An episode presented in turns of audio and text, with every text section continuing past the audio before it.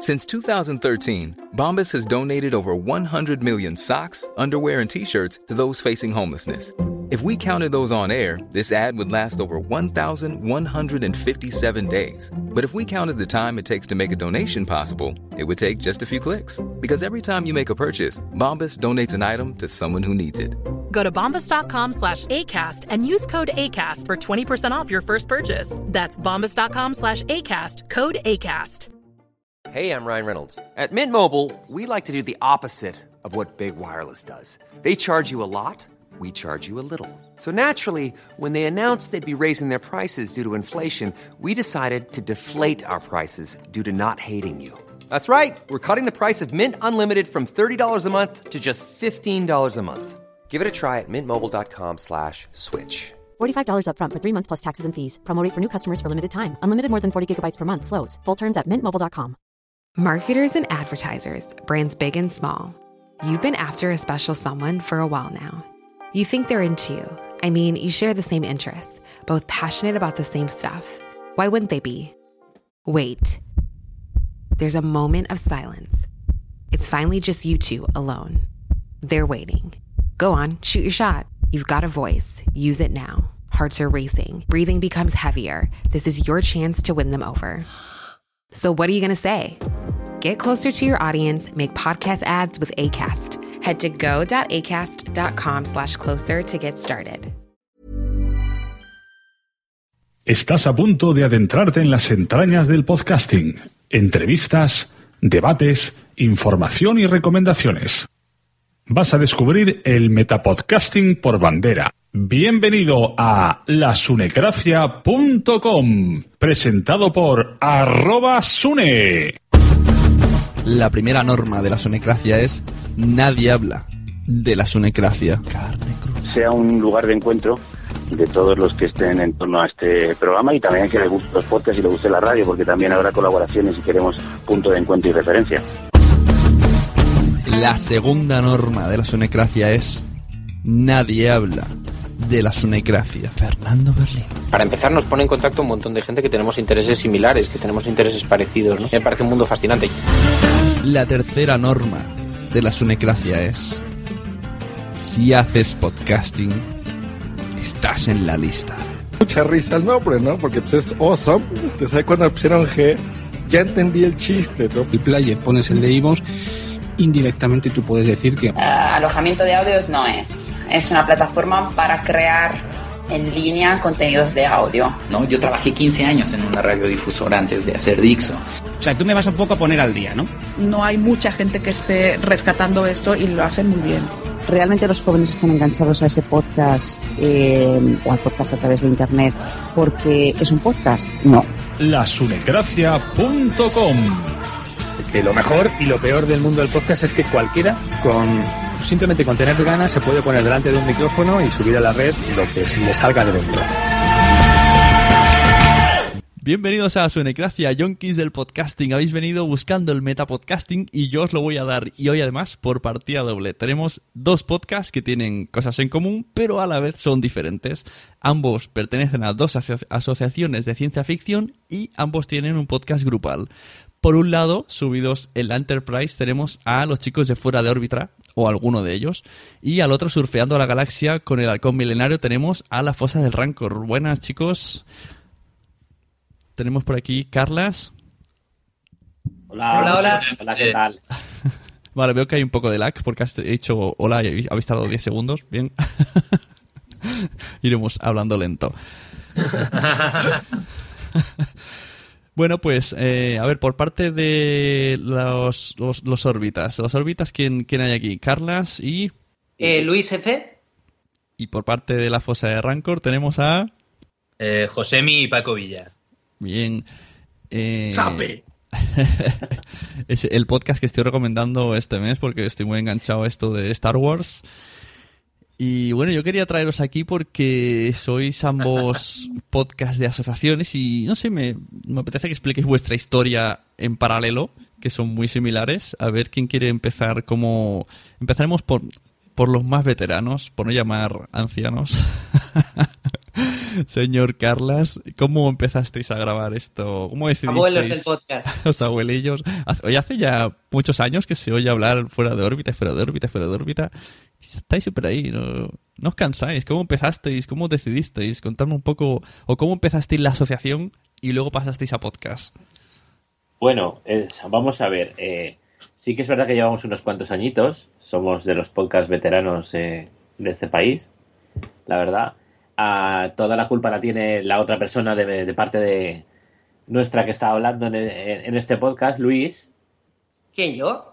Es la culpa es tuya. eh, sé que mucha gente nunca te lo perdonará.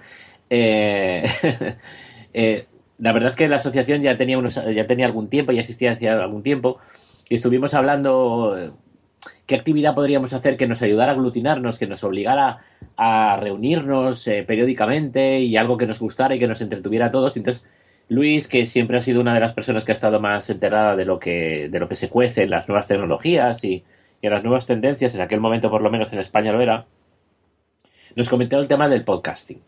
Entonces todos nos pusimos un poco las pilas, eh, empezamos a escuchar algunos, eh, en aquel momento la mayor parte internacionales, a saber qué es lo que se hacía, de qué iba el asunto. Nos pareció muy interesante y decidimos empezar con un podcast y así nació todo. Lo que ahora mismo no recuerdo es en qué año fue. Luis, que tienes mejor memoria. Eh, ¿Cuándo Pues, grabamos el, el- el- el piloto? Pues precisamente estaba viendo un poco cómo estaba el tema de, de cuándo empezamos a grabar. En febrero de 2006, o sea, casi hace 10 años ya. Hará 10 años el año que viene en febrero. Vaya. Y esto O sea de que que, dicen- a- así- ahí nos tenéis, Eso- echando raíces. eh, que dicen que Gelado fue el primer podcast de España. ¿En qué año fue? Por ahí, por ahí, ¿eh? No sé yo, ¿eh? Un, po- un poco antes, yo creo que Gelado debió salir aproximadamente por el 2004 o 2005. Sí, yo creo que nosotros empezamos a trabajar pues un poquito después, bueno, un poquito después. Yo diría que un año, año y medio después.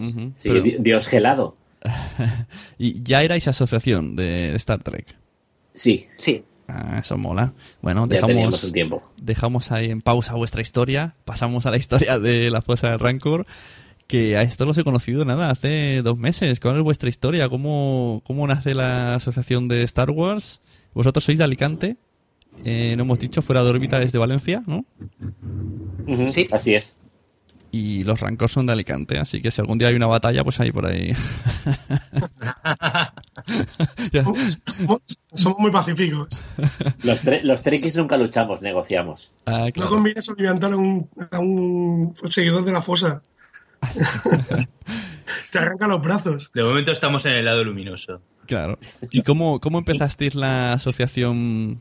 O, o primero el podcast o cómo fue la historia? Bueno, nuestra, nuestra asociación data del año 99, que es cuando la creamos. Eh, o incluso un poquito antes, ¿no? En 98, Paco Villa. Sí. Porque yo fui uno de los que se enganchó a esta asociación a través del evento que ellos montaron en el, en el año 99, que yo tenía 15 años, A raíz del episodio. a la raíz del episodio 1. O sea, esta asociación fue la primera de Alicante y contaba con, digamos que contaba con una otra generación de gente que ahora eh, vivimos un- una segunda juventud, por así decirlo. Después de las precuelas quedó bastante tocada, sobre todo a partir de después del episodio 2.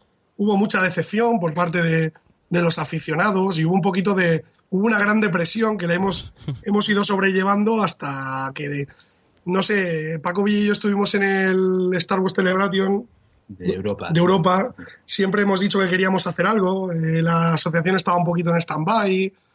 Mm, Acababan de decir que querían hacerlo en las películas y eh, abrimos el blog, que fue nuestro primer objetivo, abrir www.supervivientesdendor.es y queríamos ser un poco la referencia, dar un punto de vista diferente a lo que era las noticias de Star Wars en España, con alguna reseña, algunas cositas más cosecha propia, ese tipo de cosas.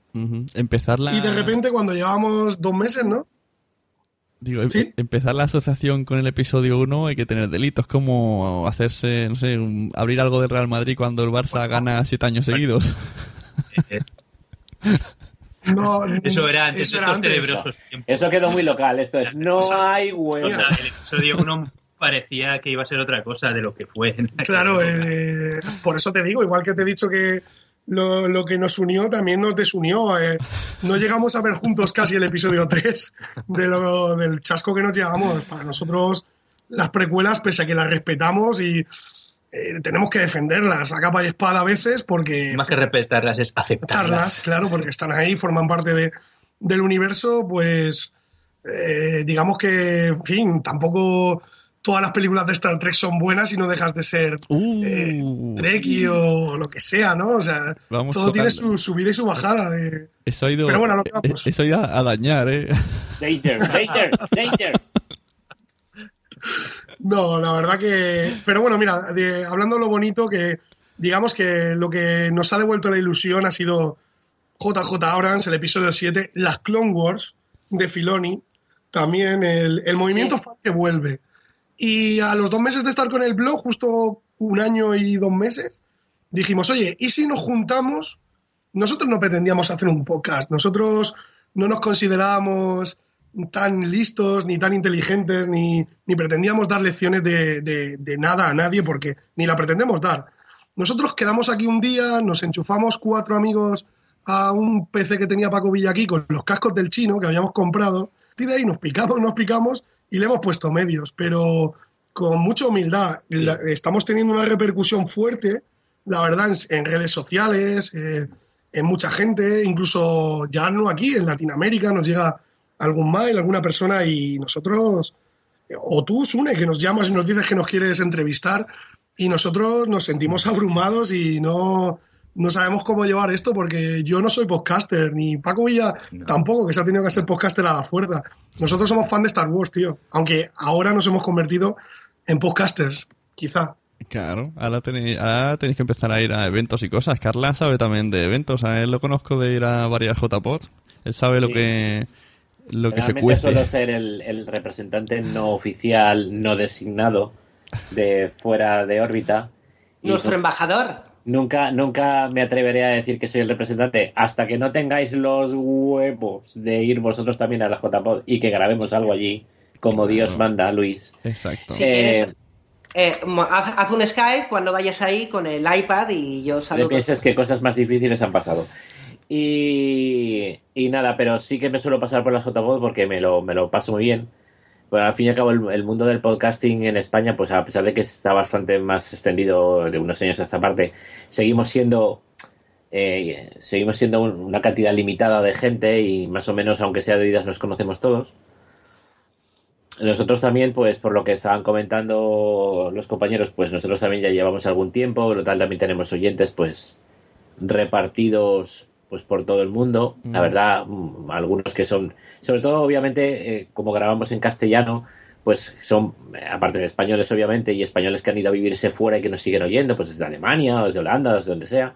Eh, también tenemos bastantes oyentes en la zona de Centroamérica, Sudamérica, en Estados Unidos, que nos han escrito y demás. Pero vosotros Eh, eh, no, no habláis solo exclusivamente de Star Trek. De hecho, no, yo- absolutamente no. Nosotros hablamos de todo, de toda la ciencia ficción. De hecho, eh, eh, nacimos siendo un club de Star Trek y después eh, decidimos cambiarle el nombre al club, lo mismo que y darle el mismo nombre que tiene el podcast, porque al fin y al cabo realmente nos interesa toda la ciencia ficción en general y pensábamos que el nuevo nombre, que es Club Fuera de órbita, cuando al principio éramos Club Star Trek de Valencia, reflejaba mejor lo que eran los intereses. Al fin y al cabo, Luis podría estar grabando el podcast casi mejor que en- en la órbita de Endor que, que en el nuestro porque es un Wari impenitente. Eh, Bueno, que conste que tengo una pata en, en cada sitio. De todas formas, me, me estaba llamando mucho la atención lo que estaban eh, comentando los, los, compañe- los compañeros de la guarida del, del eh, Rancor, de que ellos eran aficionados que han terminado haciendo podcast, no se sienten podcasters. Y realmente a nosotros es lo que tú, tú estás diciendo. Nos pasó, nos pasó exactamente lo mismo. O sea, buscábamos una forma de difundir el tema de la ciencia ficción en general y de Star Trek en, en particular. Y, y realmente escogimos el podcast no porque, no en principio porque por el medio en sí mismo, sino porque nos parecía una forma muy próxima de llegar a muchísima gente para divulgar algo que en aquel momento en España no había demasiado, que era podcast dedicados al mundo de la ciencia ficción. Eso digo yo antes, porque ahora, ahora es, es el- la tecnología y la ciencia ficción están ahí, por ahí, por ahí. Casi veo... Es que hace, hace 10 años realmente lo que había predominantemente era podcast de tecnología, podcast Eh. que estuvieran rela- relacionados con el mundo de, de- de lo que se llama lo, lo culturalmente disperso, lo, lo friki, aunque odio esa, esa palabra. Había relativamente pocos podcasts de cine o de cómic, por lo menos en España. En Latinoamérica, por ejemplo, que, que yo sí que he escuchado algunos, algunos podcasts, sí que había bastantes más podcasts, sobre todo del mundo de- del cómic, conocía yo, yo algunos y tal. Pero en España, este ámbito, que ahora efectivamente pues es, es lo que más lo, lo que más fácil es encontrar en el podcasting, había relativamente poco. Ahí sí que fuimos bastante pioneros. Culturalmente disperso. Veo una camiseta, ¿eh? En plan, yo no soy friki, soy culturalmente disperso. No, no, he inven- no he inventado yo el término, pero, pero me gusta bastante. Yo ya tengo una camiseta que diga, no soy, no soy friki, soy mago de nivel 20. claro. Eres tú que no sabes, no estás en mi nivel, ¿no? Eh, bueno, y los chicos de la Fosa Rancor, yo sé que tenéis también oyentes VIPs. Que tenéis por ahí a, a Chicote. Sí. Un super, Eso, super viciado. Sí, bueno, eh, ha sido un poco más la casualidad. Eh, Sabes tú que en el Twitter, y yo soy muy pesado, soy el, el encargado del Twitter, tú ya sabes que soy un poco pesado. y y al final, pues bueno, yo qué sé, no sé si es que le caí simpático o yo qué sé, al final de retuitearle todos los pesadillas en la cocina, pues al final, pues mira, oye, pues no- nos manda una pregunta, nos retuitea, nos echa una mano. También Claudio Serrano, eh, el doblador que estuvo, lo conocimos en el Salón del Cómic y es un tío fantástico. O sea, todas las personas un poco famosillas a las que, oye, le hemos hecho un poco de gracia, pues la verdad que nos han echado una manita, nos han, eh, quiero decir, en las redes sociales y nosotros agradecidísimos con ellos. Carlos, Carlos Serrano, ¿quién es? El que le pone la voz a Batman en. Bueno, sí, en. la Aguanta, película. Rachel. Vale, ya, ya, ya sé quién es. Ah, que también sale, pone la voz en muchos de la de, Mira, de, de Endo. le ha puesto, le ha puesto Sí. cuando le pongas el eh, se ponga la tele en anuncios, mira, el anuncio de Orange lo ha puesto él, el anuncio del Toyota lo ha puesto él. O sea, Claudio Vale. Serrano es la, es la voz, como él dice, es el, es el mercenario de la voz de España. Es un tío que dobla muy bien. Vale, yo lo tengo ubicado. Bueno, ¿y cuánto, cuántas personas sois en fuera de órbita? Porque yo sé que sois un huevo y la madre. No, la madre dejó de venir. Eh, en, cuanto al hue- en cuanto al huevo, eh, somos menos que éramos. Llegamos a ser, hemos llegado a ser 10 grabando a la vez, lo cual provoca ciertos problemas técnicos, obviamente, por la calidad del sonido. Pero ahora mismo grabamos habitualmente, somos 6, ¿no, Luis? Eh, somos ahora mismo seis grabando habitualmente. En la misma Eh, habitación. ¿Perdón? ¿Y ¿Grabáis juntos en la misma habitación? Porque yo... Sí, sí. yo- Sí, juntos. eh, realmente parte de la gracia de, de grabar, yo pienso, eh, es lo que ha comentado Carles, eh, eh, aparte del tema de la divulgación de la ciencia ficción, también al final lo que terminamos siendo son, somos un grupo de, amigos y es una forma también eh, que tenemos de hacer una actividad juntos y, y- mantener el contacto. Entonces, parte, realmente parte de la gracia y parte de la sinergia que, tenemos cuando grabamos fuera de órbita es precisamente que grabamos la misma habitación. Yo creo que aunque a veces sí que hemos grabado algún que otro podcast usando Skype, hemos grabado algún, algún pequeño contenido usando Skype, porque se ha hecho el tiempo nos ha sido difícil coincidir todos, pero realmente la sinergia que conseguimos grabando los seis en la misma habitación, yo creo que no la tendríamos grabando en eh, grabando vía, vía Skype. El tema es que después de tanto tiempo eh, un- hay muchísimos chistes privados, muchísimas muchísimas experiencias en el podcasting detrás del tema y un- una mirada, una ceja levantada, un, ya, te, ya te está diciendo lo que está Claro. pensando el otro y provoca provoca un- un- una dinámica, yo que nuestro podcast que eh, si bien a veces puede llegar a, tocar, rayar los límites de lo caótico, yo creo que resulta muy especial y muy divertida. Sí, sí, es- se nota bastante cuando se graba junto.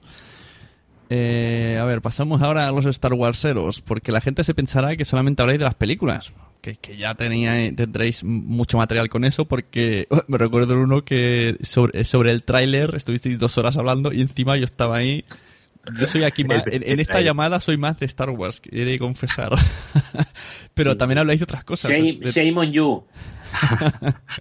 Bueno, nosotros, vamos a ver, sí que somos los eh, primeros en, en- en hacer un podcast exclusivo de Star Wars y en esa, eh, esa exclusividad sí que podemos presumir de, de Sí, ser ellos. bueno, están los amigos de Star Wareando de México. Sí, por supuesto, no, pero yo me refiero en, En España, en España somos los España, eh, Entonces, pues bueno, la, como está diciendo José la gente ha respondido bastante bien. Y bueno, tenemos la suerte de tener también a un gran editor que es el que nos monta todo el tema del programa a posteriori. Muchas cosas luego se quedan en la sala del montaje, ¿no? Como una, como una película cuando cortas las escenas inéditas, cortas las cosas que no sirven o las tomas falsas.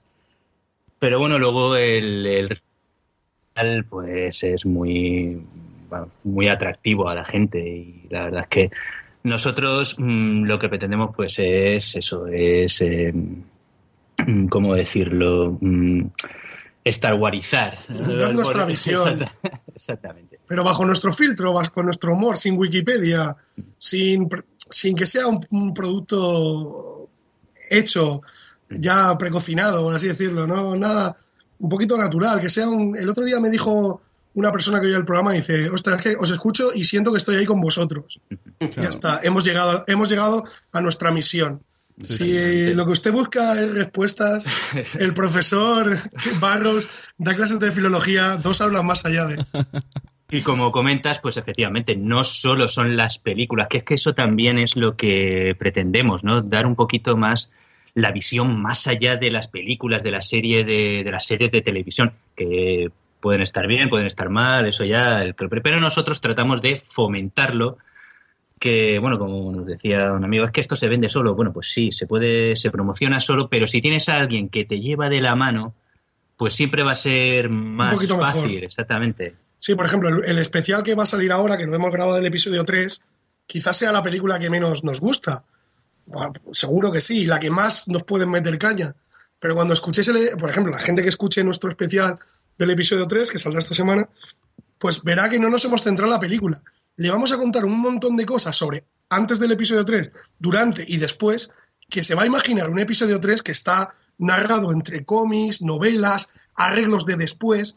Se va a encontrar con un final de saga que dirá, hostia, ¿y por qué yo no vi esto en la pantalla? O claro, ¿por qué yo vi esta? Y claro, le vamos a dar otra, otro enfoque. otro enfoque. Es- eso es lo que, lo que Claro. darle un, otro, otro- otro- otra visión. Sí, sí. A mí me gustó Vuest- mucho. visión. Me gustó cuando hablasteis de la banda sonora y trajisteis a un especialista en música y. O sea, podría estar hablando de la banda sonora de Star Wars como de una orquesta cualquiera, porque no se basaba en Star Wars, te explicaba detalles de la orquesta y sí, estuvo muy, interesante. Él es, él es músico, es miembro del club, fundador, es molo, tiene un, podcast que se llama Game Effect de videojuegos, que no tiene nada que ver, su padre es compositor y sabíamos que yo desde el, desde el primer momento que sabíamos que le íbamos a traer, sabíamos que la gente iba a flipar porque él, él no, no te iba a poner la mancha imperial, te iba a decir esto es Darth Vader, no, te iba a decir el por qué, por qué suben los platillos, qué significa, si la, me acuerdo de los detalles que dijo cuando la canción estaba abierta o cerrada, qué significaba el lenguaje musical. Cosas, mira, ese es un programa que quería decirlo, eh, que yo no lleve el peso del programa, que lo tengo que presentar, ni Paco Villa más o menos tampoco, o sea, se lo carga un ajeno y disfrutamos, por eso te digo que yo lo de podcaster mm, fue uno de los programas que menos intervení y que mejor me lo pasé. Y está siendo un éxito, ¿eh? Y está siendo un éxito, es- es de los más Hemos descargados. recibido muchas felicitaciones de ese programa y la verdad es que estamos muy orgullosos. Sí, Eh, disculpad, ¿qué número es? Es el de, over, de, de Malakili Overture. ¿Es el 9 o el 10? Es el 10. El 10, el número 10, porque era el 12 el que grabamos. El 10 de la segunda temporada. El 10 de la segunda temporada. Me lo apunten pendientes. Luis, no, te lo descargues ahora que el ancho de banda. Eh, Ángel puso de Malakiri Overture, especial bandas sonoras pone. Aguante. Es muy bien. Y ahora- La verdad que es un podcast para el que le guste la música, cualquier persona que le guste la música lo puede disfrutar, pero del minuto uno a- al, al- al final, sin problema. Además, va, va a escuchar una cantidad de cosas que va a decir, hostia, pues no, no ni caigo ni... Fue, increíble, la verdad. Sí, sí. Y también salto a fuera de órbita. Este sí que quiero recomendarlo a todo el mundo, el de las películas de Pixar. Pues eh, es que Sí, te, ese es reciente. te pones a escucharlo y... Ese lo he oído, ese lo he oído, está Claro, muy es bien. que eso... De momento está solo por la mitad. Eh, eh, la producción de Pixar es tan extensa que, que te lo hemos tenido que dividir por la mitad, entonces tu- tuvimos que tomar una decisión y decir, bueno, pues llegamos hasta aquí y nos guardamos la otra mitad, estamos esperando a que se estrene ahora en verano, se estrene ah, Inside Out, no recuerdo aquí cómo lo van a llamar. Am, ¿Esa cuál es?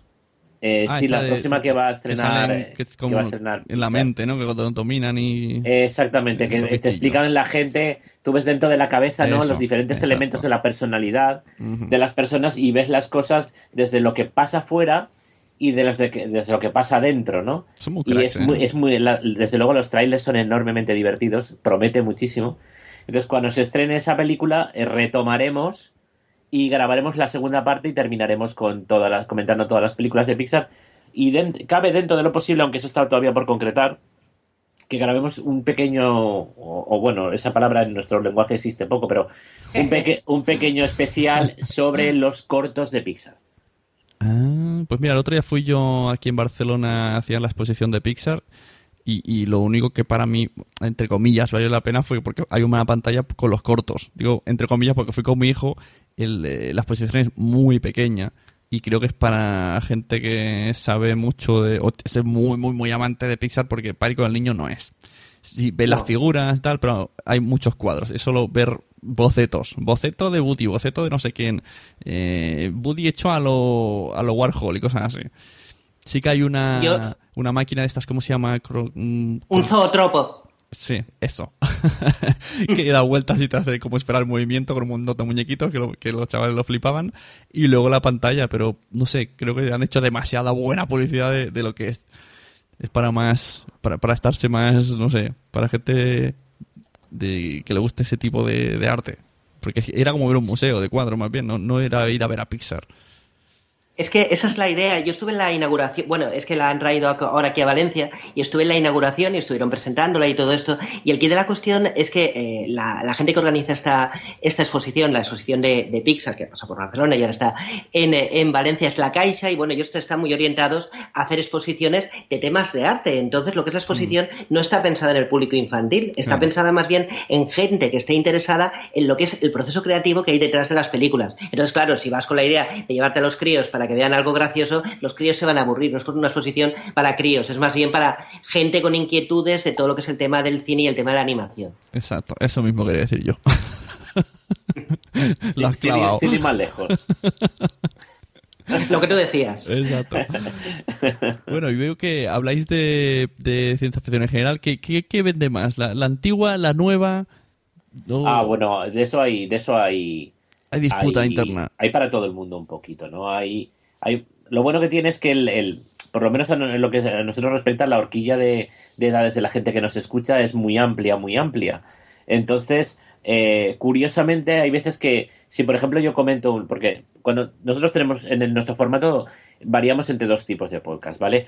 Eh, que los vamos alternando aproximadamente.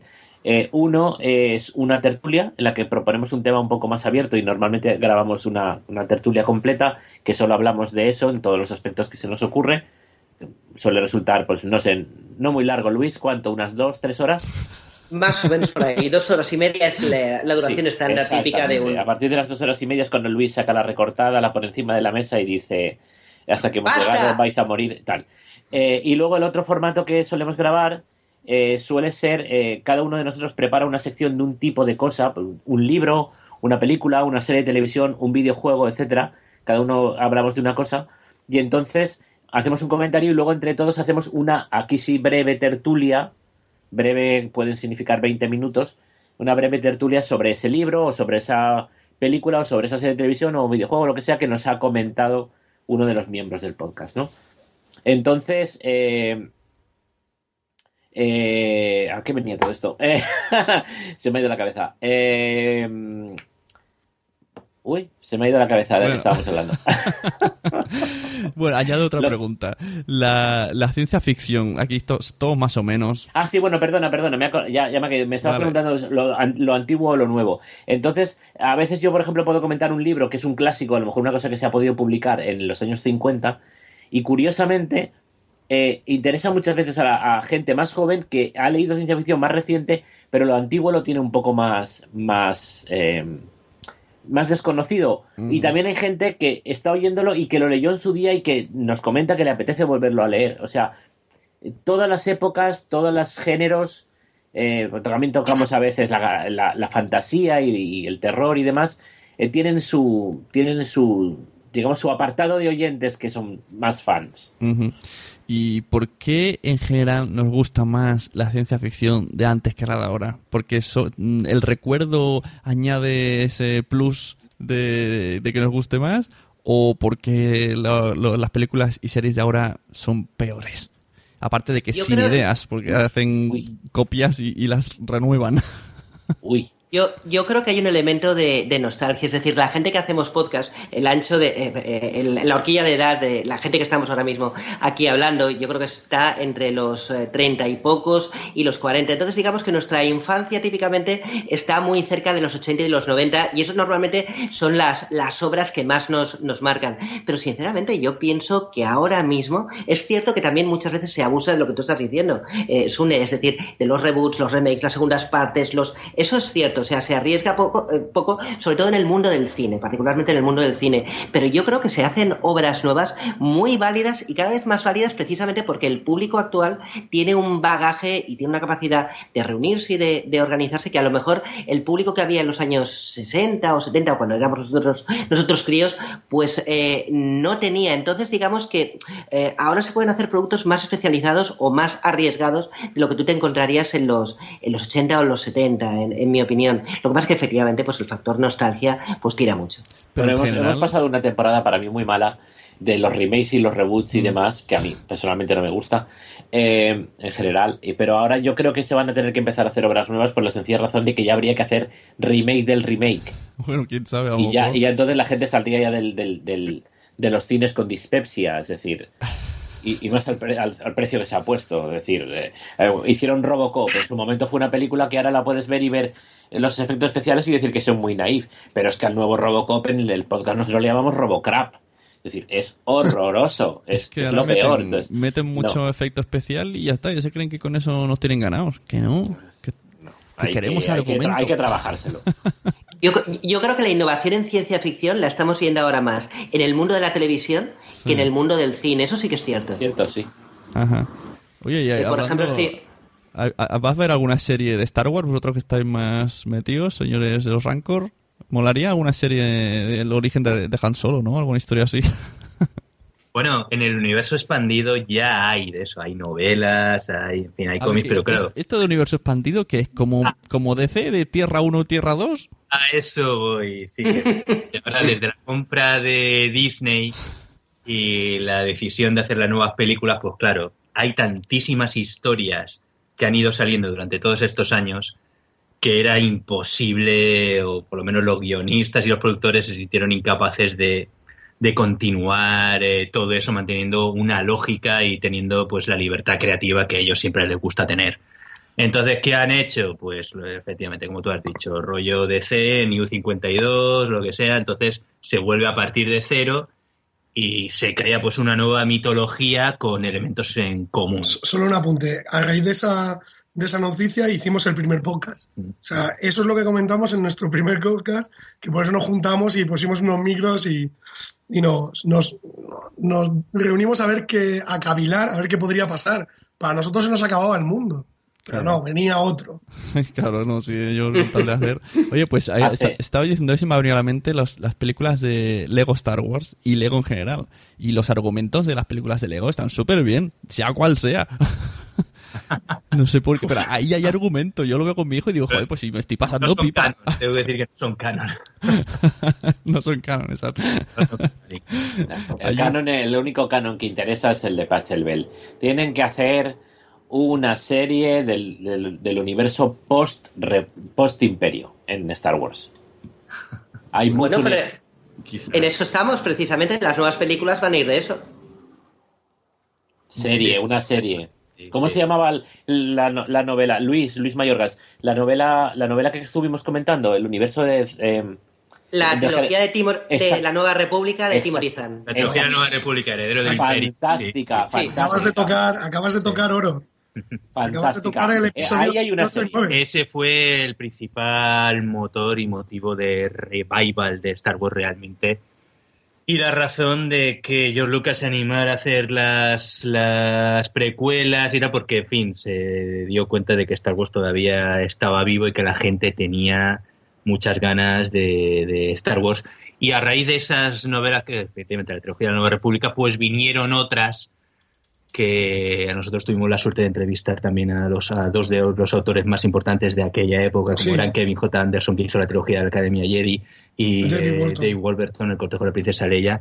Y bueno, pues mm, generó todo un nuevo, claro, lo llaman universo expandido porque expandía todo ese universo, toda esa historia que en aquel momento solo estaba muy encorsetada en las tres películas originales. Y pues... mm, Bueno, eh, eh, se fue tanto que hasta planetas como Datomir y Brujas de Datomir, que eso solo lo conocíamos los que habíamos leído li- los libros, resulta que es canon gracias a que David Filoni lo incluyó en Clone Clone, Wars. Wars, y de ahí es donde vuelven a, a retomar un personaje como Darth Maul. Y tienes guiños en... en- Paco ya ha hecho varias traducciones de, de entrevistas a Timothy Zahn que te quedas muerto. Y por ejemplo, cuando el conde Doku le manda los rayos y Obi-Wan los para con la, con la, Con la con la sable espada, con el eso lo hace Luke Skywalker a un maestro Jedi oscuro que se encuentra, si habéis leído la... Es, lo, es una de las Garros. cosas que le hace. Y entonces, o sea, que te quiero decir que dices, se copió George Lucas. El creador no se copia de nada. ¿Comprendes? Hace guiños, ¿no? Hace guiños. Sí, como Ben-Hur y la Como carrera de Ben-Hur y la carrera son homenajes. Ahora, ahora Sí, has dicho... Y, y nos da la razón, nos da la razón el primer podcast que hablamos, que es que eh, siempre, para los que hemos leído y hemos estado tan empapados de todo, incluso más el público americano que ha tenido acceso a toda la novela, nosotros aquí ha llegado todo con cuentagotas y gracias a medios de traducción y cosas así hemos conseguido, o comprar los originales, que aquí mismo tenemos algún original, hemos conseguido leer alguna cosa, pero eh, sí que dijimos una cosa que hemos- creo que hemos dado en el clavo, que es que siempre vamos a ver, a ver, o sea, si no se llama Thrawn, el próximo almirante se llamará Pepito, pero sí que van a, no paran de lanzarnos guiños, ¿eh? Ujú. Ahora que has dicho Luke Skywalker, estaba viendo hoy Flash y un, Flash. un poquitín de Ah. spoiler, aparece Luke Hamilton y hace de malo y hay otro malo que es más joven y va y le, él le dice al, al otro, es que yo soy tu padre, y digo, toma ya y venga ahí los guiños. Mark Hamill. Sí. Eso, Grande. muy fuerte, muy fuerte. Oye, me pareció entender, eh, esto me quedé, me quedé con la duda, cuando estabais hablando de esto el otro día cuando, cuando hicieron la presentación de Star Wars, que estaban todos los actores, eh, ¿dijisteis que la princesa Leia es un poco sueltita? me pareció entenderlo entre ellas y digo, pacotilla que le toma hostia, el culo". digo, esto no, esto no conocía yo, esta faceta. No, bueno, pues cuando llegamos, cuando fuimos al Celebration Europe en Alemania en 2013, pues nosotros nos hacía ilusión y hicimos hacernos fotos con algunos actores. Y bueno, pues fuimos a la, de- a la sesión de fotos con Carrie Fisher y nada más llegar nosotros, pues que dijo... ¡Oh, two big guys! Two big guys, oh, dos tíos grandes. Hostia. Me encanta. Hostia, Dios hacerme un sándwich. Y me acuerdo que nos estábamos dando la foto, la tenemos aquí en nuestra fosa, y decía, no, no, achuchadme, apretadme, tal, no Sí, sé qué. sí. Y le estamos haciendo un sándwich.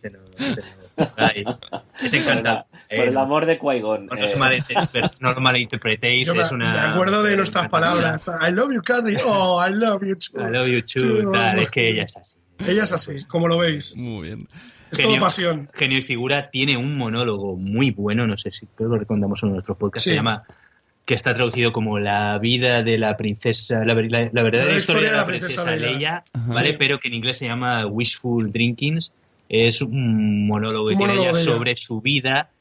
Y la verdad, bueno, la primero es un poquito, Es un poquito largo, pero largo, mola. pero está bien. Y después, cuando ella entra en materia, Mola un huevo. es muy, muy interesante y de verdad, Cuando- no, no, vais a, no vais a salir desencantados. Es muy recomendable. Sea, mi padre, cuando llega el punto ese de mi padre, a ver, para que os hagáis una idea, mi padre era Brad Pitt, mi madre era eh, Jennifer Aniston y la mujer que me le quitó a mi madre era Angelina Jolie. Tal, y empieza así a hacer unas bueno, te meas. Yo se lo, lo- está en YouTube. ¿eh? Es muy sarcástica, es muy... Es, es- Se ríe de ella misma. Yo, yo he leído un libro de Carrie Fisher eh, que salió publicado en castellano, que es eh, Mi vida en esta galaxia, que es un poco la línea que estáis diciendo vosotros, y es muy divertido. Y es una persona, cuando la lees, pues se ve que ha tenido, ha pasado por un montón de historias, ha tenido problemas de drogadicción y tal, pero es una persona muy incisiva y muy divertida de leer. Sí, sí, sí, sí. Hablas con ella y la verdad es que te das cuenta de que efectivamente no es el personaje, es que ella es así. Por eso lo es. que, nada. Mira, lo he buscado en, en- en Amazon ahora mismo. Mi vida en esta galaxia. Tú- Tendré en cuenta. Oye, ¿qué, ¿qué tienes- opináis? bueno, ¿Qué opináis? tienes- Dime. Perdón, perdón. di. No, no, di, Carlas. Yo digo que cuando tienes ocasión de, a veces de interactuar con alguno de los actores de las películas o de las series o con las que tienes contacto y por lo que sea los, la ocasión de conocerlos, te, te salen anécdotas muy, muy divertidas, la verdad.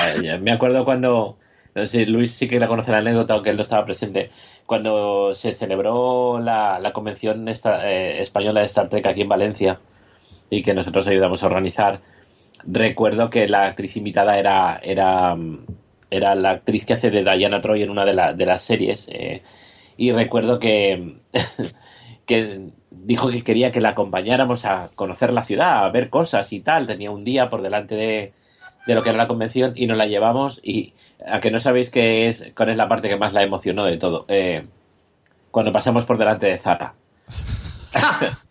Íbamos por delante y de repente dijo, ¡Oh, Sarah!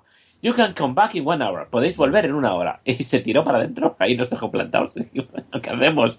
Vámonos para adentro con ella y nos tiramos una hora de compras con, con esta mujer en el Zara. Fue realmente, pero era un encanto de persona. Lo pasamos muy bien con ella. Y la verdad que muchas veces tienes anécdotas divertidas en este tipo de cosas, sí. Oye, quería preguntaros qué os parece esto de que JJ Abrams sea aquí ahora el, el magnate de las dos sagas. ¿Qué opinión tenéis? Bueno, JJ Abrams obviamente es Wari, eh, lo ha dicho por activa y por pasiva muchas veces, eh, y, y dijo que él, él ha declarado en algunas ocasiones, Luis sabe más de estas cosas, si no me desdices Luis, que él tiene más sentido de la responsabilidad por la integridad de, lo que es Star Wars, en lo que se va a ver ahora implicado, obviamente, que por la que podía tener con Star Trek, porque al fin y al cabo él Star Trek no la conocía, no era un aficionado, y se sentía más libre para reinterpretar, recolocar, destruir y, eh, eh, y meter en ácido eh, el metraje. Mejorar. Sí, mi, mi- mi prima la de Móstoles eh, y, ¿sabes? Eh, y mejorar, reinterpretar, eh, rebotear lo que Pero- había antes, ¿sabes? Pero sale Robocop, ¿no? Cogió, cogió el canon eh, y, y lo tiró a la basura directamente. eh, Bueno, Lucas. Nosotros Sí. también hemos pasado por eso. Es, es una ¿Sabes? buena manera de, de pensar. Aquí como no lo conozco, pues no me, no me importa que me maten. Allí como lo conozco, entonces lo respeto. Le dijeron, tienes que llamar a fulano y a Mengano, que son los que más saben, para que no, no entres en ninguna incongruencia. Y él dijo, a la mierda. Y, y entonces rodó la primera de las nuevas películas de Star Trek, que ha sido un éxito de taquilla y de público y demás. eh, Y que tiene ciertas, ciertas cosas muy buenas, ciertas cosas muy buenas, y que han generado cierta polémica en el fandom, desde luego. Como por Eh, ejemplo. Yo creo que ahora cuando, cuando haga el episodio, el episodio 7, yo creo que, que veremos un producto más coherente eh, con, Star, eh, con Star Wars de lo que fue la undécima película de Star Trek con el resto del canon de Star Trek. Como por ejemplo, ¿qué, qué, qué cosas ha hecho que los, los triquis están... les chirría? ¿Volar Vulcano, Luis? Eh, bueno. ¿Tú te acuerdas de Aldebarán? Pero sin Eh, formar parte del canon. Vamos, vamos a dejar eso. Yo Voló creo- Vulcano, el hijo de...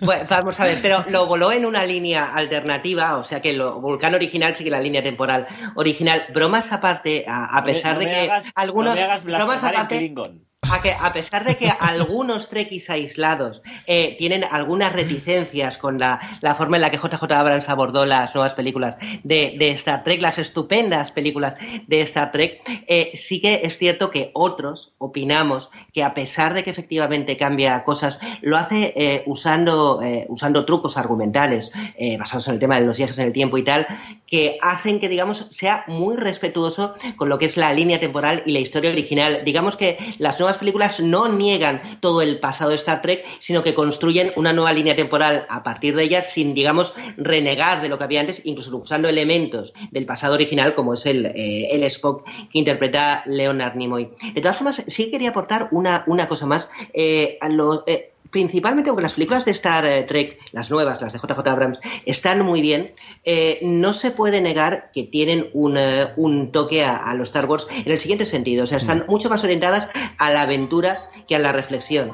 Cosa que de todas formas también sucedía, eh, por ejemplo, en las viejas películas de Star Trek, que estaban también más orientadas a la acción que la serie de televisión, que es un punto que quería abordar, eh, que eh, digamos que el medio natural de Star Trek es, es, la televisión, es decir, mientras que el cine, digamos, da más para un espectáculo de, de, adrenalina y de acción y de aventura, la televisión, precisamente porque primero tienen menos medios, menos, eh, menos uh, presupuesto y por otro lado tiene más tiempo para desarrollar una historia, da para eh, da para más juego en relatos que tienen que ver con la, con la, reflexión. Y ahí es donde Star Trek realmente se mueve bien y es el punto diferencial con Star Wars. Mientras que Star Wars es la aventura, Star Trek es la reflexión eh, a través de, de, de, la ciencia ficción. Y probablemente eso Star Trek, su medio más natural es la televisión. Se ve que por problemas de derecho, los derechos de Star Trek en cine los tiene una productora, pero los derechos de Star Trek en televisión las tiene otra y no suelta. De momento no ha prosperado la posibilidad de hacer nuevas series para televisión de Star Trek. Pero yo creo que eh, se está esperando un poco el que eh, en el momento adecuado, bien por temas de derechos, bien porque quien lo estime oportuno quiera liberar el, producto, eh, terminaremos teniendo una nueva serie de, Star Trek y creo que será un producto muy, muy, muy atractivo. porque yo creo, la... que cuando, yo creo que lo harán cuando se grabe la tercera película que está prevista de Star Trek y que, digamos, cierre este esta nueva línea temporal que ha, que ha creado JJ Abrams, que Dios confunda, eh, yo creo que harán una serie en esa misma línea. Es que esto ha sido muy listo, ¿eh? Ha creado otro, otro Tierra 3 y ya está. Y, ah, esto es otro aparte. Si no te gusta, no, no cuentes esta Tierra. Exacto. Y la, la, serie de Star Trek, no, no, no había caído yo en la serie, nunca la he visto. ¿Es, ¿Es, antes de las pelis? ¿Qué fue antes? O sea, lo veo más lógico eso que has dicho. Porque yo siempre recuerdo cuando lo veía Star Trek de pequeño las películas, que eran muy lentas. Claro, también era un niño. Y a lo mejor en serie sí que me entraría más. Eh, bueno, realmente hay muchas series de, de, Star Trek, eh, empezando por la serie clásica que se crea en los años 60, que es un poco el punto de partida de todo el universo. Y de hecho, cuando JJ Abrams hace el reboot, parte también de los personajes de la serie clásica, pero se han hecho a lo largo de los años eh, muchas series de, Star Trek. Y aquí cedo la palabra a Carles, que es el experto oficial. Bueno, vamos a ver. La serie de Star Trek, Venga, que fue primero la, la serie, lo primero fue la serie original que creó a los personajes originales. Entonces hubo un intento de hacer una segunda. Esa serie duró. Fueron tres temporadas, si no recuerdo mal, aunque. Y, no fue muy. muy aceptada durante la emisión principal, pero fue un, un fenómeno muy curioso. Tenía un fandom muy. muy acérrimo y consiguieron que se sindicara, como dicen en los Estados Unidos, la serie que se empezara a emitir más. Entonces eh, la, lo que es la serie se emitió mucho y cogió una gran cantidad de, fans al llegar a más público. Y entonces lo que sucedió es que intentaron hacer una segunda serie, pero esa serie, por ciertas, vicisitudes que ahora es largo de, explicar, se convirtió en, la primera película. En la primera película de Star Trek. Eh, eh, a partir de ahí se han ido, digamos por no complicarlo, hubieron simultáneamente películas y algunas series nuevas. Las series siguió una segunda serie que se, se llamó La Nueva Generación, con un cambio de actores. Una tercera serie que se llamó Espacio Profundo 9, Deep Space Nine, también con un cambio de actores. Y una cuarta serie que se llamó Voyager, también con cambio de actores, obviamente, cada vez con, con, con diferencias. A veces era en el Enterprise, a veces eran otras naves, a veces era una estación espacial. Y recientemente pudimos ver Enterprise, que era una serie que, una vez más, es una precuela, sucede antes que en la línea del tiempo real, digamos, sucedería antes que la serie original. Y en el interín se grabaron 10 películas primero, eh, que fueron las 10 películas, los 10 largometrajes, los 7 primeros con la intervención de la tripulación de la serie original. en, el séptimo intervienen las, las tripulaciones de la primera y de la segunda serie, es la película que fue el relevo, la séptima película la octava, la séptima, octava, novena y décima fueron con la tripulación de la serie La Nueva Generación, la segunda serie que hubo, y ahora recientemente se han hecho estas dos nuevas películas que reinterpretan el universo de la primera serie. Después de esta explicación, creo que le debéis un favor a JJ Abrams, porque ahí me dicen, para ver Star Trek tienes que ver todo eso, y, o te vas a JJ Abrams que se ha inventado Tierra 4, digo, vale. A ver, lo bueno que tienen las películas de JJ Abrams es que son autocontenidas. Claro. Tú puedes ir a ver, eh, puedes ir a ver Star Trek eh, del año 2012 y, la, y la siguiente ya sí que necesitarías tener la dinámica de la primera sin haber visto absolutamente nada de, de- de Star Trek anterior, ni películas ni series. Pero evidentemente, saber quién es Kirk, Claro. saber quién es Spock, saber quién es McCoy, saber quién es Uhura, etcétera, etcétera, etcétera, pues realmente es muy enriquecedor. Muy enriquecedor. Claro, Entonces, si tú, te, por ejemplo, ahora te pones la serie original, la calidad de los efectos especiales, estamos hablando de una serie de los años 60. Ujú. Es auténticamente naive. Lo ves y dices, qué retro, ¿no? O sea, están ahí en una nave espacial, se supone que viaja más rápido que la luz entre las estrellas y están ahí intentando controlar la nave y está todo lleno de interruptores. Clis, clas, clas, clis. Por el amor de un dios. ¿Qué es esto? Pero, pero realmente es una, una, una serie que se atrevió en su momento, fue muy pionera porque se atrevió a tratar temas muy candentes, quitándoles todo el hierro a base de llevárselos al espacio. Si, por ejemplo, había un problema de racismo, pues ellos inventaban un planeta en el que la mitad de la cara era blanca y la mitad era, era negra. En la mitad de la población lo tenían lo blanco a la derecha y lo negro a la izquierda y la otra mitad de la población al revés. Y se llevaban a matar. Y tú lo veías completamente estúpido y no te dabas cuenta que estabas extrapolando esa situación al racismo en nuestro mundo en los años 60. Pues sí. Por ejemplo.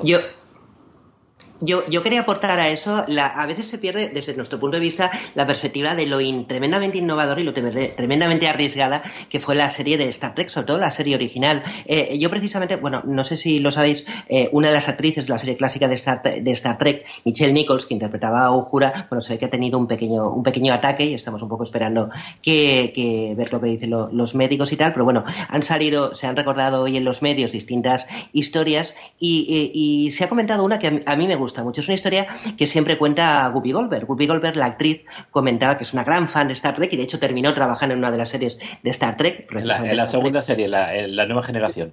Efectivamente, y ella comenta que cuando era cría, pues bueno, estaba viendo la televisión y bueno, pues en un momento determinado, pues vio por primera vez Star Trek y vio a la oficial Uhura. La oficial Uhura es en, en los años 60 la oficial de comunicaciones de la nave estelar Enterprise y empezó a corretear por toda la casa diciendo, mamá, mamá, está saliendo por la tele una mujer negra y no es la criada. Y ella comentaba que en ese momento tuvo la revelación de que a pesar de ser una mujer y a pesar de ser negra, ella podía llegar a ser lo que quisiera.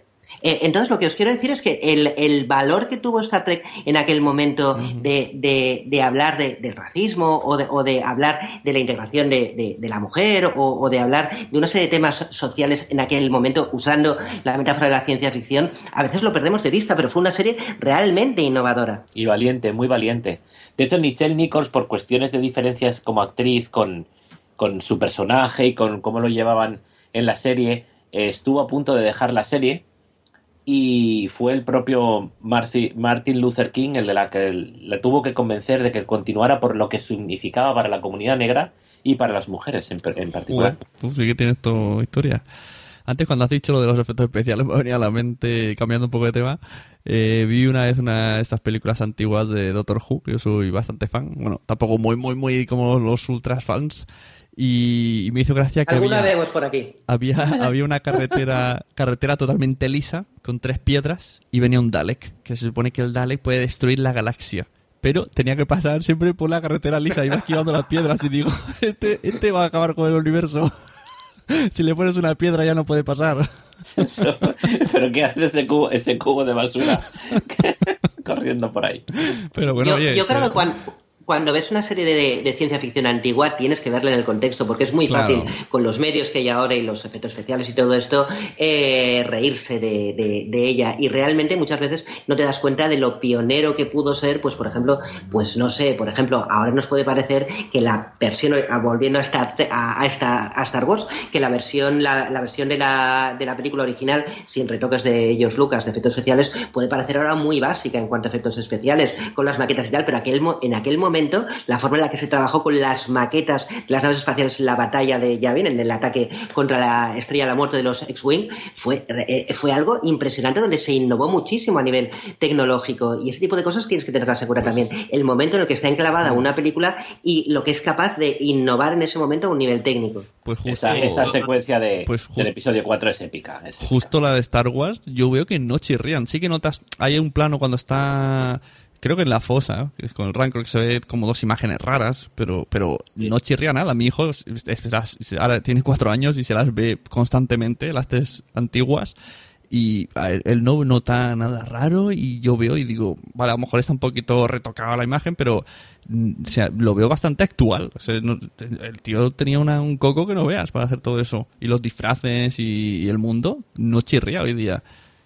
También es cierto que probablemente has visto la versión e- e- editada, la, con efectos especiales nuevos. La versión original, digamos que los efectos especiales, eh, digamos, prácticos son algo más evidentes para el público actual. Señores de la Fosa Rancor, ¿algo que añadir sobre esto No, de... estábamos diciendo que es que lo que tú decías, Sune, que son películas intemporales que resisten muy bien el, el paso del tiempo, no como otras más antiguas, como por ejemplo, yo que sé, Tron o... Eh, o- a Tronito Carla, ¿eh? Fighter. A Tronito Carla, ¿eh? Examina tus sentimientos, Carles, sabes que es verdad. Street Fighter, has Mira, dicho... papá, mira, papá, me gusta Tron, punto. ¿Has dicho Street Fighter? Y bueno, eh, no, el último es eh, eh, The Last Starfighter. último Ah, vale, vale, digo, hostia, me Vamos al tortugo de La, chocolate la Tito maquinita recreativa Pero que el bueno. se mete en los... Que creo que fue la primera vez que se usaron eh, gráficos CGI, ¿no? En una, una película, pero los CGI de aquella época, que ya ves tú, era poligonales y, vamos, era, era tremendo. Hechos Y bueno, por Pixar, también decir ¿no recuerdo que... mal? ¿Eh? Creo que estaban hechos por Pixar, los gráficos de efectos Por Pixar, especiales sí, sí, sí. Tron, es- esa parte la hizo Pixar. Sí, sí, sí. Ese, ese beat. Sí.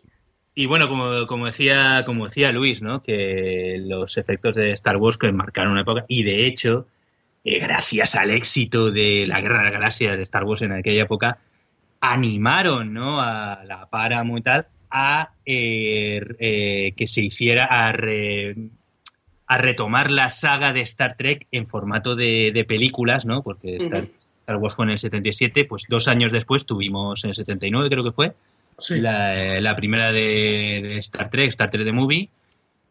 Y después, pues, bueno, pues ya siguieron con todas las, y las siguientes. Pero mucho, películas. mucho cuidado cuando estamos hablando de Star Wars porque eh, sois ya veo que estáis muy puestos en Pixar, en Star Trek, en efectos y tal, pero cuando hablamos de Star Wars estamos hablando de Lucasfilm, de Sonido Skywalker, de THX, eh, estamos hablando de muchas cosas que se han innovado el cine.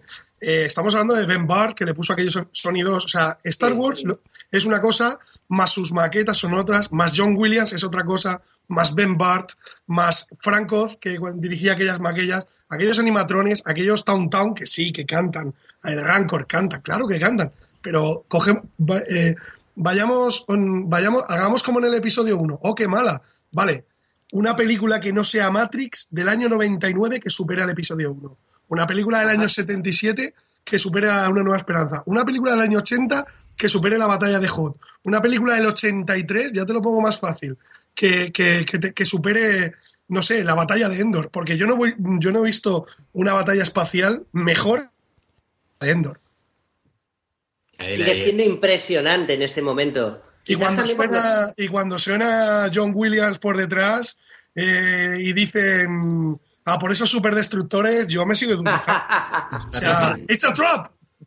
Bueno, y los efectos, el, los, el- los el efec- sentimiento es mutuo. los efectos también antes eran manuales y se nota ese, ese sonido de la espada de luz, eso no...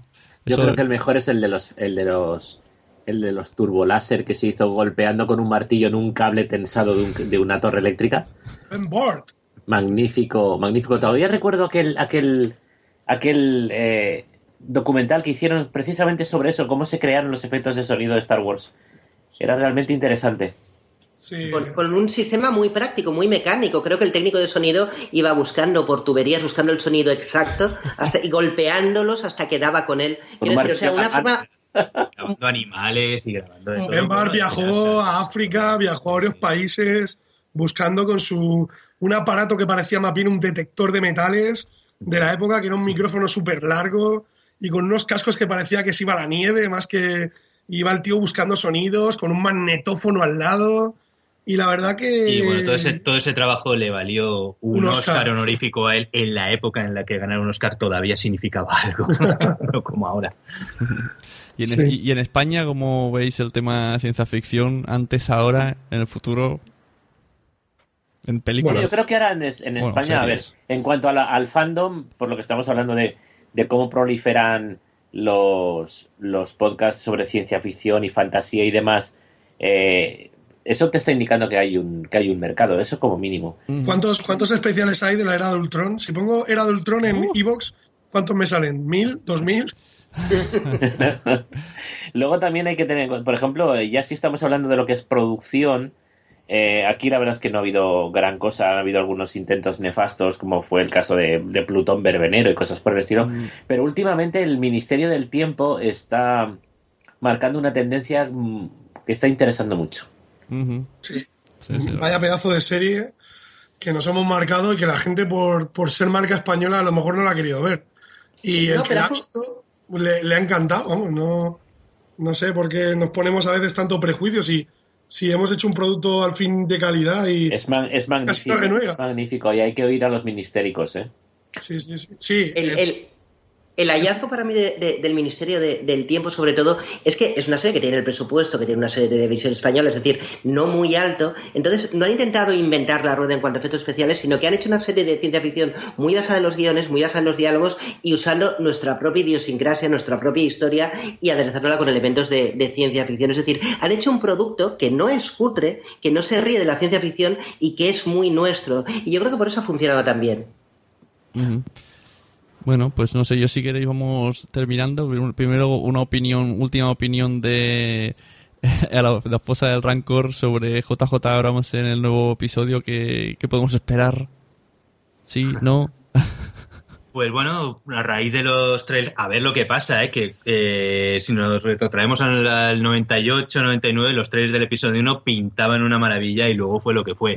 Pero eh, ahora, pues bueno, todo apunta a que vuelve eh, esa magia, ¿no? Ese encanto, porque claro, JJ Abrams, como ya habéis dicho, era más fan de Star Wars que de Star Trek, pues las nuevas de Star Trek molan tanto. Y, y bueno, pues eh, eh, tiene, ¿no? Tiene ese, como habéis dicho, ese respeto y de hecho la forma de rodar ha sido totalmente distinta a las precuelas sin tanta pantalla El verde, sin tanto eh, CGI. Los mismos actores eh, han salido en varias declaraciones diciendo lo agradecidos que se sienten de haber podido palpar las naves, los escenarios, los... Claro, tú ves el- cómo se los making-ofs de las precuelas y todo era pantalla azul, pantalla verde y tal, y claro, como decíamos en más de un podcast que eh, no, no ayudan al actor a, a- a meterse en el, en el papel ni en el personaje, ¿no? tampoco es que Hayden Christensen tuviese mucho de actor. Y también lo importante que esto es, es una cosa que está muy. No, no, claro, sí, sí, pero es que esto es importante. Eh, la química, que eso es lo que falla en las precuelas Total. totalmente. O sea, Natalie Portman y Ewan McGregor y Hayden Ay, Christensen que no no tiene, ninguna. o sea, es que no tiene, es un como el agua y el aceite, tío. No, Sí, no, no, no, no. Pero, pero embargo, fíjate. Mark Hamill, Harrison Ford, Carrie Fisher, pues a lo mejor no Son son los actores de él, pero eh, tiene una química entre ellos que funciona, tú lo como espectador lo, lo, lo sientes, te lo transmiten y en pantalla pues pues va como vamos. No, a raíz de eso solo quiero añadir que hay, hay gente, o sea, que dice, ah, está el rumor que salió hace dos días que quieren hacer el tercer spin-off, a lo mejor va a ser de Obi-Wan Kenobi. Yo creo que no. Oh, que vuelva Iwan McGregor, que vuelva... Pero ¿qué vuelve Iwan McGregor, Dios mío? Que le peguen un lapidazo a Iwan McGregor y a todos aquellos. O sea, o sea, se- no, o sea, lo único que bueno es irlandés. Lo único que escocés. escocés, ahí lo único que hay bueno es el whisky. Todo lo demás, o sea, no, de verdad, eh, hay que hay que echar la vista para adelante y Sí, nuevas y historias. nuevas historias, nuevos personajes y s- tanto igual que lo que ha dicho Carles que le molesta que o no se siente tan a gusto con el nuevo reboot o, los nuevos personajes, piensa más bien que lo, homenajear lo antiguo y pasar a lo nuevo que no coger lo, lo viejo y hacerlo polvo como hizo George Lucas con la con las precuelas. Que de hecho, eso bueno que ha hecho JJ Abrams, el nuevo, en el nuevo reparto. eh, Agradeceselo, que lo ha respetado se todo. siente, se siente que los personajes, entre ellos los Sí. actores, se, se, Ahí, se vale. compenetran. Eso es muy ¿Cómo se llama el chico? El que hace de Spock, ese. Eh, eh, Zachary Zachary Quinto. Quinto. No me digas que Zachary Zachary Quinto no le hace respeto. Dime, búscame un, actor. ¿A quién vas a poner? ¿A Kevin Smith o qué? ¿A quién vas a poner haciendo de, de Spock? Probablemente la elección de Zachary Quinto como Spock ha sido uno de los aciertos en cuanto a casting de la historia, y no estoy hablando de reciente, de, toda la historia de Star Trek. Sí, vamos, ha Eh, tomado el relevo. Pero te digo una cosa, y lo- yo lo he dicho en muchos, en muchos podcasts, eh, sobre todo hace un año cuando no, tenía, no teníamos nada en el episodio 7, yo me pongo Star, Star Trek Into the Darkness y me voy a ese planeta sombrío, solitario, donde hay un tío ahí disparando unas naves, unos tíos que bajan, que, que la tía se caga de miedo cuando tiene que ir a hablar con ellos. Tío, yo estoy en el planeta. A mí me llevas a Naboo y me salen los Gungan, tío. Y a mí me dan ganas de a mi casa. momento lamentable. La más grande caca esta vez. Ah, Jar Jar, ¿tú qué haces aquí? Tú, grande. Ah, Pues haremos una bongo. O sea, hay un tío que cogió el episodio 1, le quitó 45 minutos y la película te cuenta lo mismo. Lo mismo. Elefanto medio. Entonces, eso no lo puedes, tío, por lo menos es ¿Estás que dices, que lo primero que pasa en el episodio 7 es que ma- matan a, a Jar Jar? JJ lo ha dejado caer, ¿eh? Lo ha dejado caer. JJ veremos. quería poner en el tráiler un cadáver de Jar Binks, pero no le dejaron lo... ¿Cuántos no iríamos a verla solo por eso? Es que pasa una cosa como bien habéis dicho. JJ Abrams es fan. Igual que se ha cogido un fan para hacer una cosa que está, por cierto, bastante protegida por una cosa que se llama Lucasfilm Story Group. O sea, donde, y, y la Disney, que lo tiene un poco pillado los huevos, que por eso se decía que no iba a dirigir el episodio 8. Eh, yo creo que en Star Trek deberían de haber hecho un poco lo mismo. Haber dejado que algún fan mm, con dotes de dirección, pues coño, lo hubiera hecho. ¿Qué más les daba? Claro. Simplemente. Ah, pero a lo mejor no lo hubiera hecho mejor, ¿eh? Abrams es espectacular y ellos lo sabían. Querían un, querían un blockbuster. Y eso lo tuvieron. De todas formas, los Trekkies también tuvisteis vuestro Jar Jar en, la, en el personaje de, de Wes Crusher, era el... el- Wesley el- Crusher, el, Wesley Crusher, el, el niño coñón. Estás hablando con el maestro Villa. Uf, uf, uf, era, era- amor de Dios. ah, desapareció en las películas, no sale y a quien haya que hacerle darle las gracias, pues De todas maneras, hemos podido disfrutar del actor que hacía de Wesley Crusher. Yo he podido disfrutar mucho de él como actor eh, y ya más adulto, riéndose de sí mismo y de su época en The Big Bang Theory. No sé si lo habéis visto alguna vez. Sí. Eh, Sale muchas veces el actor eh, riéndose de sí mismo, ¿no? Eh, sobre aquella época, porque los personajes de The Big Bang Theory son fans de Star Trek, obviamente. ¿Sabes lo que, lo que acabo de recordar? Que los de Lode, como no soy muy bienvenido en Lode, de- decían que yo era ese personaje. Lo dijeron en, en Twitter una vez. Crusher. Para burlarse de mí dijeron que eso era ese, el, el niño coñón ese. y yo no sabía quién era. Digo, ¿esto qué es? Hasta que alguien me explicó, no, que se han metido contigo. Digo, ah, vale. ¿Sabes? Pues era un adolescente que siempre eh, llegaba para salvar la situación. Cuando todos los adultos habían fallado, a él se le ocurría hacer lo que debía de hacer porque era un niño prodigio. Y todos, mira qué listo el niño de mierda. que, que nosotros con una carrera en la fruta acabamos de quedar como unos gilipollas. Pues, ¿sabes lo que me pasó eh, hoy en, en el trabajo? Estoy con mi padre y me dice, hostia, tío, ayer fui al cine y he visto un tráiler de Star Wars. Y yo, ¿sabes? Con, con el icono este que se pone con el 6, así con los ojos así como, ¿qué me estás contando? dice que sí, que tiene muy buena pinta. Y yo, pero, ¿pero ¿qué me estás contando? ¿En qué, ¿En qué mundo vive, papá? Si a él le gusta un montón Star Wars, yo tengo un montón de figuritas. Tengo Perdona, yo, yo llegué a Star Trek por mi madre. Mi madre era, mi madre era Trekkie. Absolutamente. Mi madre vio la serie cuando se estrenaba. Cuando se empezó a ver aquí en España, mejor dicho. Obviamente. Claro, la la- serie original, ¿eh? Esas son las herencias que molan. Vamos, por Dios, hombre. O sea, las joyas y el dinero, va. Claro, queremos series y, y muñequitos. Yo aún sigo coleccionando muñequitos de Marvel y de Star Wars. Figuras de acción. Figuras de acción, sí, sí. bueno, pues eh, muchas gracias por haber asistido a esta invitación grupal. Me hacía gracia esto de meter a dos asociaciones de dos películas o de grupos de diferentes que, que eh, comúnmente parece que, coloquialmente parece que se llevan mal, pero que va, esto... Que va, que va. Eso es, ¿Qué va? Eso es un mito. Eso es una tontería. Lo- probablemente todo aficionado a Star Trek es aficionado también a Star Wars. Y probablemente todo aficionado a Star Wars odia a Star Trek. O sea, que no hay, no hay problema. Suele pasar así, es verdad. y Una luego cosa están... no, no podía estar sin la otra. Todo está en perfecto equilibrio con la fuerza. Bueno, pues eso, eh, muchas gracias. Fuera de órbita, ¿dónde podemos escucharos, encontraros, leeros, seguiros, Venga, Luis, tú te lo sabes de memoria. enviaros Por jamones? Pues, por ejemplo, eh, podéis eh, ir a nuestro blog para buscar donde tenemos todos los podcasts colgados en eh, fuera, fuera de órbita.org. Y también, si queréis mandarnos cositas, pues nos podéis mandar a la cuenta de correo fueraórbita.gmail.com. La estamos cambiando, pero de momento con la de fueraórbita.gmail.com. creo que- Si no, ya funciona ya, no tardará ni horas en funcionar fuera órbita arroba fuera órbita.com. Sí, fuera órbita, no, fuera órbita punto, eh, fuera órbita arroba fuera órbita punto org. Ah, ORG, sí, también. cierto. Creo que me vais a... Os Luego me lo paséis os- por os- email para ponerlo en las Os notas. pasaremos un email para no hacer a los oyentes. Y luego también lo que podéis es seguirnos a través de Twitter, que es arroba clubfdo. Eso es facilita. Muy bien, muchas gracias. ¿Y la fosa de Rancor? ¿Dónde podemos encontraros, escucharos, leeros?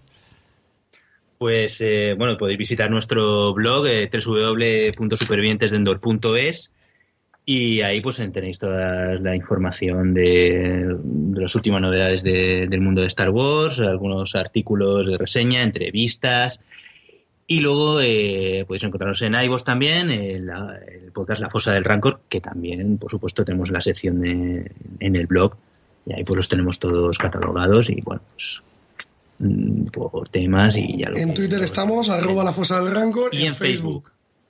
Y si quieren mandarnos un email y yo qué sé, pues, con alguna amenaza o algo así, pues la fosa del Rancor arroba gmail.com y supervivientes de Endor arroba gmail.com. ¡Sape! Nada de desintegraciones. bueno, pues nada, muchas gracias, lo dicho. Un saludo y nos vemos. Gracias a vosotros, ha sido un Gracias, placer. gracias por la invitación, Sune. Larga y próspera vida y que la fuerza os acompañe. Que la fuerza os acompañe. Si te ha gustado este audio, compártelo en las redes sociales. Ves a iTunes, busca la Sunecracia y deja una reseña con 5 estrellas. Nos vemos en los podcasts.